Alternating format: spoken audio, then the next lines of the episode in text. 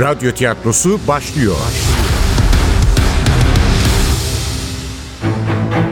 Kayıp Tanrılar Ülkesi 36. Bölüm. Eser Ahmet Ümit. Radyoya uyarlayan Safiye Kılıç. Seslendirenler: Anlatıcı Bora Sivri, Başkomiser Yıldız, Nur Saçbüker Otan, Rafael, Kaan Songün, Özcan Mutlu, Alişan Özkan, Cemal Ölmez, Onur Kırış, Müdür Markus, Aziz Güngör, Efektör, Cengiz Saral, Ses Teknisyeni Berk Torun, Yönetmen Aziz Acar. Ses tanıdık geliyordu. Başını çevirince Yeşiller eski milletvekili Özcan Mutlu'nun gülümseyen yüzünü gördü. Tebrik ederim. Katilleri yakalamışsınız. Teşekkür ederim Bay Mutlu. Gitmem lazım. Sonra konuşuruz. İnsanların arasından ustalıkla sıyrılan ressam binanın giriş kapısına yaklaşmıştı bile. Yıldız da hızlandı. Binanın kapısına yaslanmış duran uzun saçlı, uzun boylu, kolları dövmelerle kaplı bir adamla konuşuyordu Rafael. Ne olur ne olmaz diye birkaç metre ötede kalmıştı Yıldız. Kısa bir konuşmanın ardından adam Rafael'in avucuna bir şey bıraktı. Rahatlamış görünüyordu ressam. Küçük bir baş işaretiyle Yıldız'ı çağırdı.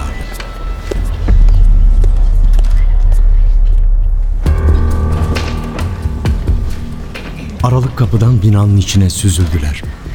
İçeride tanıdık bir koku vardı. Daha önce Cemal'in atölyesinde duyduğu boya ve tiner kokusu. Birkaç adım attıktan sonra siyahi bir İsa resmi çıktı karşılarına. Teni çikolata gibi tatlı bir kahverengi ama gözleri bulutsuz bir gökyüzü gibi maviydi. Hafifçe sağa yatmış başının arkasında ay çiçeğini andıran sarışın bir güneş cömertçe parıldıyordu. Yüzünde ince bir keder, iri gözlerinde derin bir şefkat vardı. Esmer avuçlarındaki rengarenk kır çiçeklerini göğsüne bastırmıştı. Güzel resim. Keşke herkesin İsa'sı bu kadar sevgi dolu olsa. Gerçek İsa öyleydi. Yoksulların İsa'sı. Hiç mülkü yoktu. Sadece sevgisi vardı. İsa'nın eteklerinin altından geçerek az ilerideki ahşap kapının önünde durdular. Rafael, dövmeli adamdan aldığı anahtarı kilide soktu. 2 kez çevirdi. Kapı kolayca açıldı.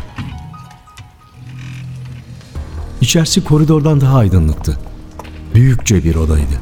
2 kanatlı ahşap çerçeveli bir pencere, bir masa, bir yatak, 2 koltuk, küçük bir kitaplık. Çıplak tuğlalardan oluşan sıvasız duvara asılı bir gitar. Genelde odaların zulası buradadır. Pencereye yöneldi Rafael. Kirli yeşil perdeyi kaldırdı, duvarı kontrol etmeye başladı.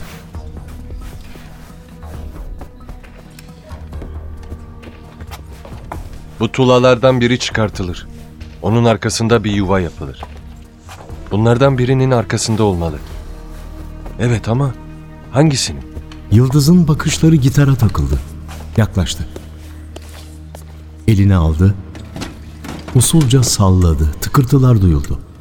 Evet, yanılmamıştı. İçinde bir şey vardı. Yatağa doğru ters çevirdi. Bir ses kayıt cihazı gitarın göbeğindeki tellere takıldı. Tellerin arasından güçlükle çekip çıkardı cihazı. Tuğlaları kontrol etmeyi bırakan Rafael de hayretle gözlerini cihaza dikmişti. Daha fazla bekleyemedi Yıldız. Cihazın tuşuna dokunuverdi. Akşamın bu saatinde rahatsız ettiğim için kusura bakma. Biliyorum bana kırgınsın ama kimi arayacağımı bilemedim. Aklıma ilk sen geldin. Orhan dedem 2 gün önce kaybolmuş. Annem bu sabah telefonda söyledi. Hep kaybolur ama bugün tuhaf bir şey oldu. Bisikletim bozulduğu için Peter'in arabasına binmiştim. Arabaya dedemin kokusu sinmişti. Ağır bir tütün esansı. Bergama'dan özel geliyor. Berlin'de başka birinin o kokuyu bulması imkansız. Peter'e sordum. Dün gece bir resepsiyondaydım, arabayı valeye teslim etmiştim. O çocuğun kokusu olmadı dedi. Bana hiç inandırıcı gelmedi. Daha kötüsü, dedemden hala haber yok. Lütfen eve gelince beni ara. Bu mesajı 4. dinleyişiydi Yıldız'ın. İlk dinleyişinde şaşırmıştı. Yanında Rafael vardı. Yorum yapmak istememişti.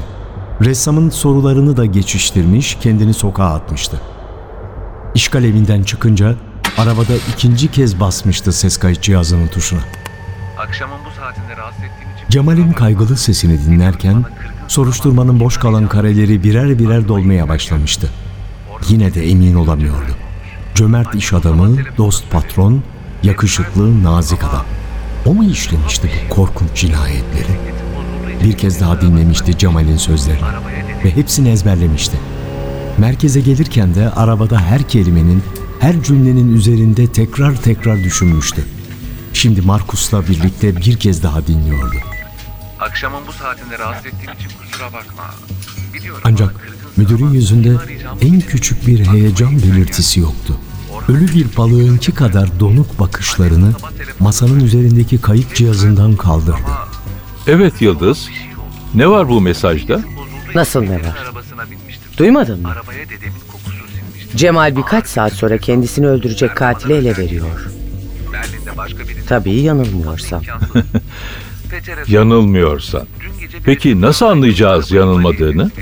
Çok basit. Peter Şimel'in evi ve iş yeri için arama emri çıkartarak. Bak, adresler bu kağıtta. İzni hemen alırsak akşama doğru yanılıp yanılmadığımı anlarız. Peki Bay Şimeli aradın mı? Belki de arabaya sinmiş şu tütün esansının mantıklı bir açıklaması vardır. Aradım. Telefonu açmıyor. Beni korkutan da bu zaten. Katil 4. kurbanın peşinde olabilir. 4. kurban kim? Kerem Ölmez. Cemal'in babası. Yani o olmalı. Olmalı?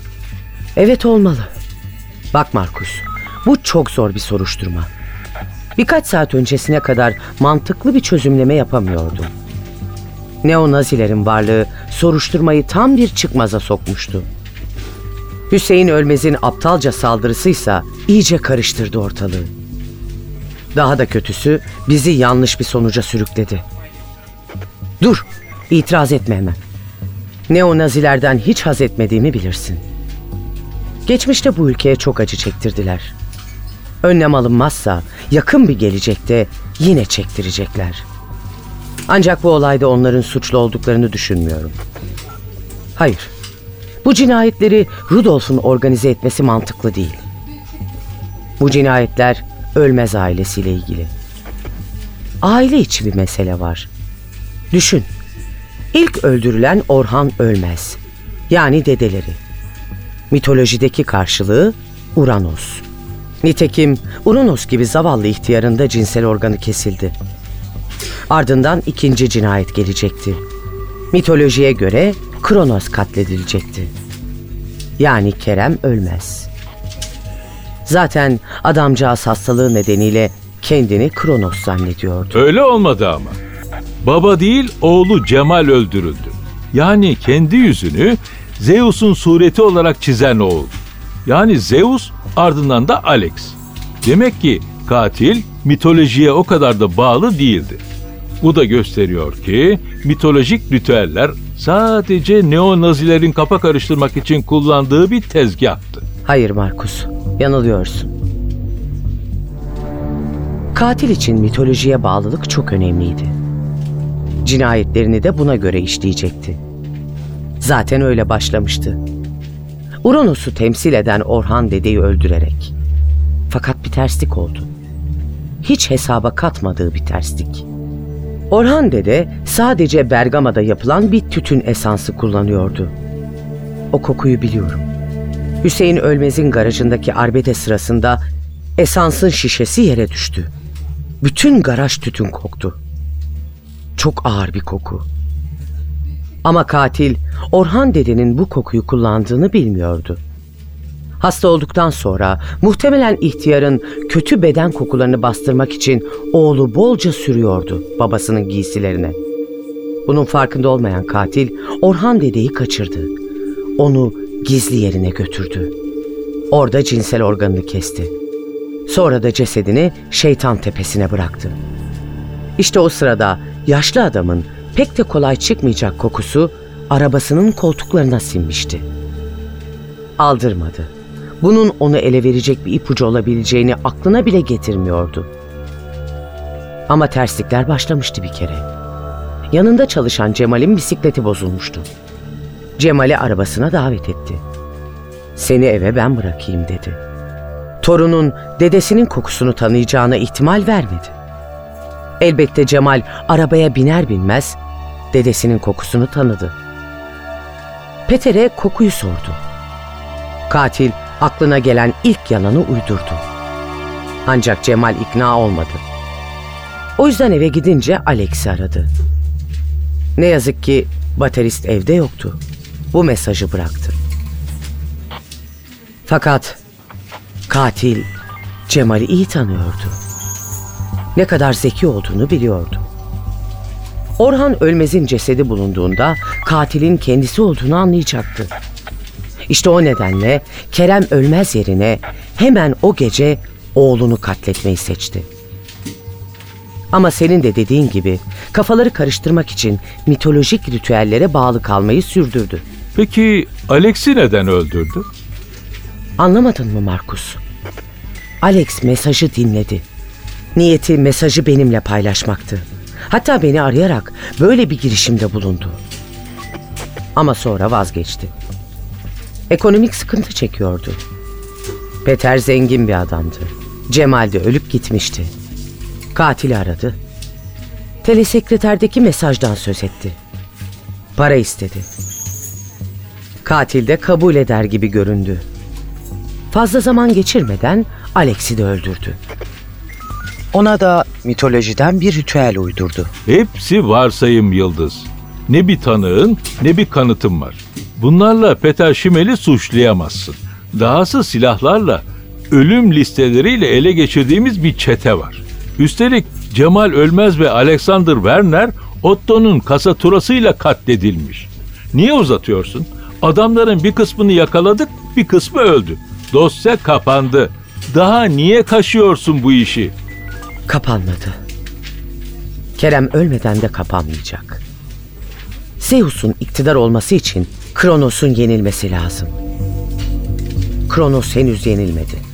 Kusura bakma Yıldız. Senin tuhaf senaryoların yüzünden savcının mesaisini çalamam. Benim için bu soruşturma tamamlandı. Dosya kapandı. Boş yere bir iş adamını rahatsız etmeyelim.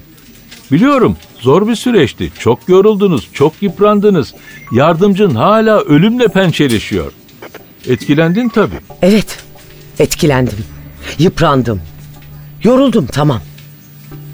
Ama bunların söylediklerimle ne alakası var? Katili yakalamadık Markus. Günün sonunda fena çuvallayacağız.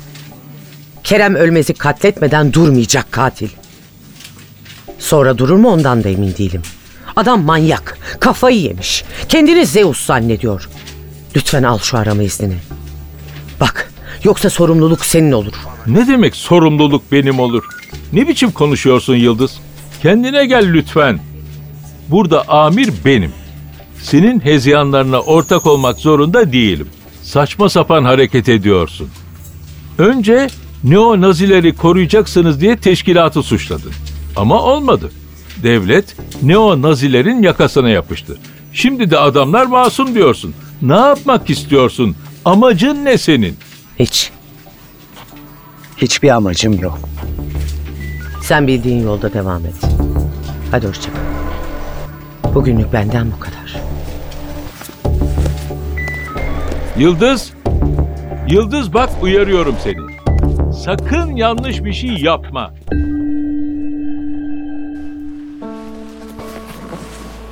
Otomobilin sürücü koltuğuna oturduğunda aslında ne yapacağını bilmiyordu. Ya Markus haklıysa, ya boş yere suçluyorsa Peter Şimeli, ya Cemal arabadaki kokuyu dedesinin kokusu sandıysa, ya Vale benzer bir koku kullanıyorsa. Bocalıyordu. Uzanıp torpido gözünü açtı. Mobil siren çakarı çarptı gözüne. Derin bir nefes aldı. Hayır, bir soruşturmada bu kadar rastlantı üst üste gelemezdi. Yanılmış olsa bile sonuna kadar gitmek zorundaydı. Gerekirse bedelini öderdi. Ama öyle ya da böyle hakikate ulaşmış olurdu. Siren çakarını aldı. Pencereyi açtı. Tepeye koydu. Vites kolunu ileri itti. Gaza bastı.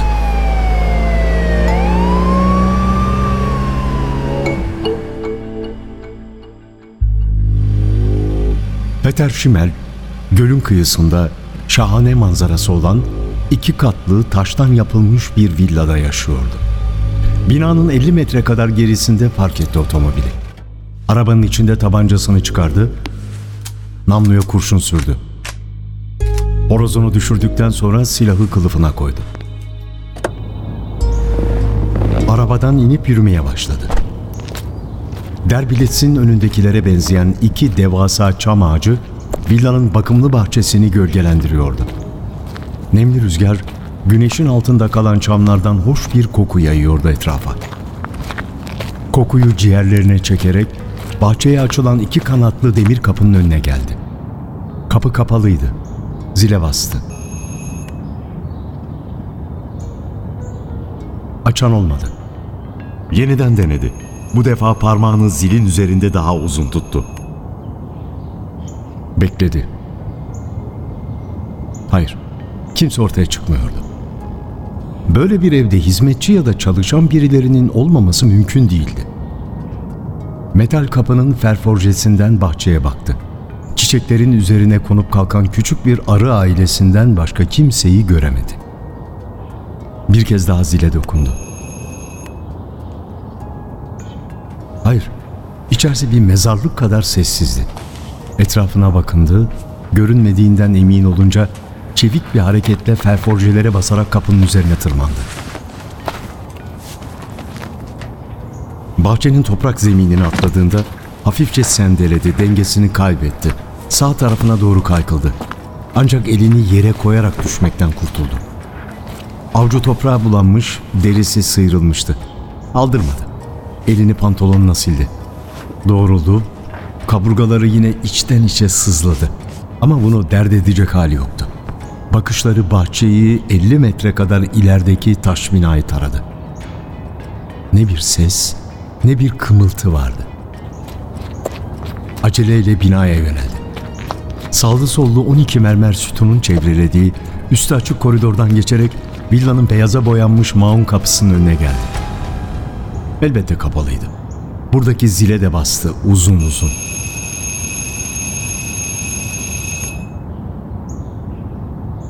İçeriden yine ses gelmedi. Kimse yok mu? Hey! Kimse yok mu? Cevap alamadı. Bakışları kendisine çevrilmiş güvenlik kamerasına kaydı. Eğer aradıklarını bulamazsa Markus'un burnundan fitil fitil getireceğini biliyordu. Umursamadı. Ağır kapıyı sarstı. Hayır, açılması mümkün değildi. Binanın arkasına yürüdü. Köşeyi dönünce kapısı açık büyük bir garaj gördü.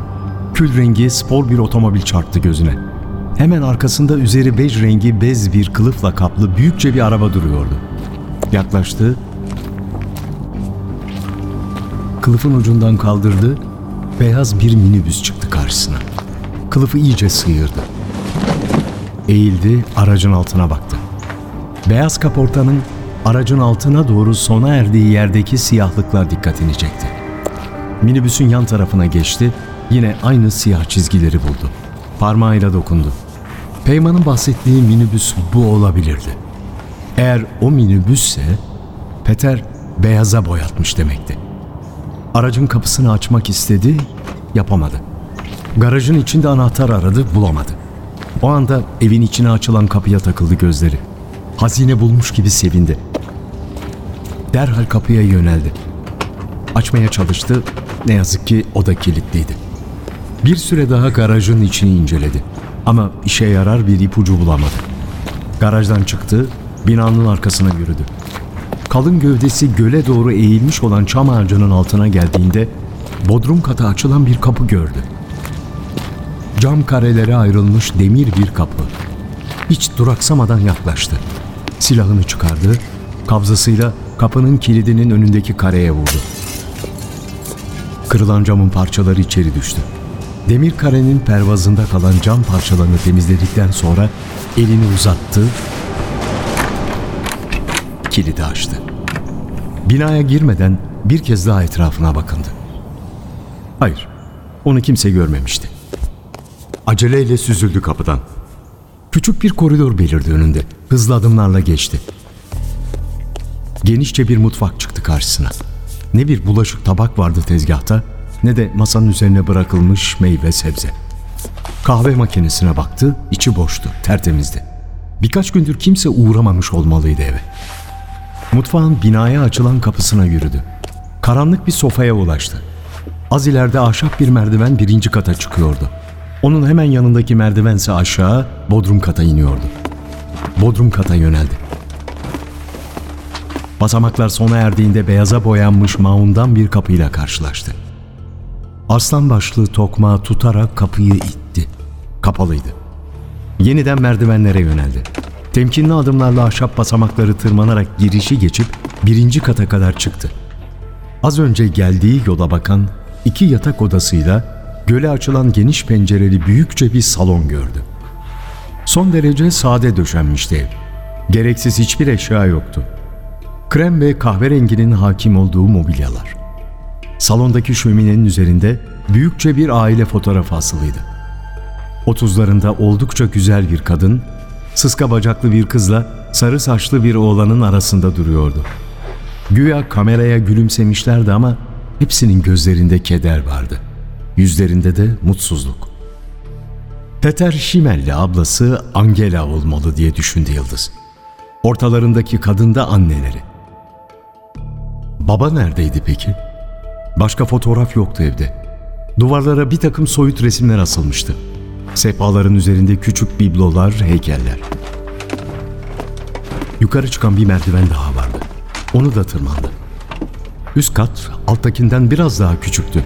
Tavanı biraz daha basık. Arkada bir yatak odası vardı. Önde kocaman bir çalışma odası. Bu odanın da pencereleri göle bakıyordu. Ortadaki ahşap masanın üzerinde de bir bilgisayar, kağıtlar, evrak. Duvarı kaplayan ahşap raflarda birbirinin aynı dosyalar. Kağıtları, evrakları, dosyaları üstünkörü karıştırdı Yıldız. Hepsi işle ilgiliydi. Pencereye yaklaştı, dışarı baktı. Bütün göl ayaklarının altındaydı. İnsanlar yüzüyor, güneşleniyor, çok da uzun sürmeyecek Berlin yazının tadını çıkarıyordu. Yeniden odaya döndü. Bakışları etrafı şöyle bir taradı. Hayır, aradıkları burada değildi. Aceleyle basamaklardan bodruma indi. Beyaz maun kapının önünde durdu yeniden. Sert ahşabı bütün gücüyle iteledi. Kapı şöyle bir sallandı, yine açılmadı. Bir daha denedi, hayır, son derece sağlamdı. Böyle olmayacaktı. Çevik adımlarla basamakları tırmandı. Mutfağa girdi, çekmeceleri karıştırmaya başladı. Tencereler, tabaklar, bardaklar. Bunlar işe yaramazdı. Karşıdaki büyük dolaba yöneldi. Açtı, zeytinyağı şişeleri, soslar, tahıl torbaları. Umudunu yitirmek üzereyken gördü alt taraftaki çantayı. Hemen uzanıp aldı. Ağırlığı hissedince sevindi. Aceleyle açtı, yanılmamıştı. Tornavidadan keskiye, çekiçten kerpetene tamir takımıyla doluydu içi. Çantayı bodrumdaki kapalı kapının önüne taşıdı. Keskiyi sol eline, çekici sağ eline aldı. Markus'un sesi kulaklarında çınlar gibi oldu. Yıldız, bak uyarıyorum seni. Sakın yanlış bir şey yapma. Aldırmadan keskinin ucunu kilidin yanındaki aralığa soktu, çekici indirdi. Önce çekingen, ardından daha sert, sonra bir kez daha. Kaçıncı vuruş olduğunu saymıyordu artık. Nihayet keskinin ucu bir metale dokundu. Çekici bıraktı, keskiyi iki eliyle kanırtmaya başladı. Maun ahşap parçalanıyordu ancak kapı açılmıyordu. Yeniden çekici aldı. Keskiyle yeni bir yol açtı kapıda. Avuçları acımaya başlamıştı. Ucu keskin demir parçasını araya soktu. Eğilip çantadan kalınca bir tornavida aldı. Onunla keskiyi destekleyerek ikisiyle birden kanırtmaya çalıştı. Nihayet kapı aralanmıştı. Elindekileri bıraktı, geriye çekildi. Bütün gücüyle kapıya yüklendi. Bir gıcırtı sesi duyuldu. Sonra kapı ardına kadar açılıverdi. Derin bir soluk aldı. Biraz bekleyip içeri daldı. Adımını atar atmaz sensörlü lambalar kocaman bir salonu aydınlattı. Ve duvara asılmış tanıdık bir resim çıktı karşısına.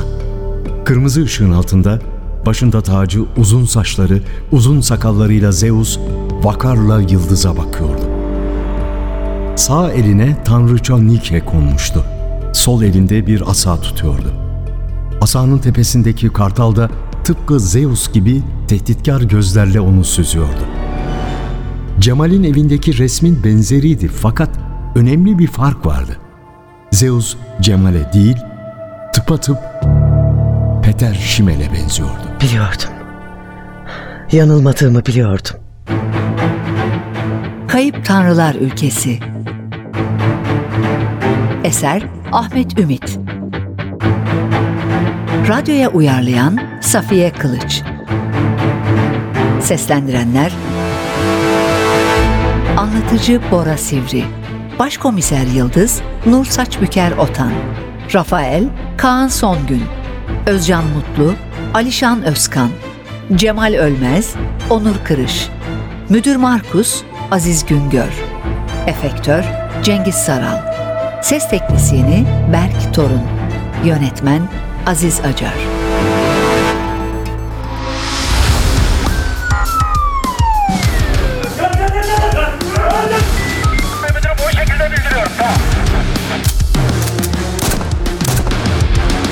Radyo tiyatrosu sona erdi. Radyo tiyatrosu her cumartesi 11.30'da NTV Radyo'da. Kaçıranlar ve tekrar dinlemek isteyenler içinse ntvradyo.com.tr'deki podcast sayfamızda.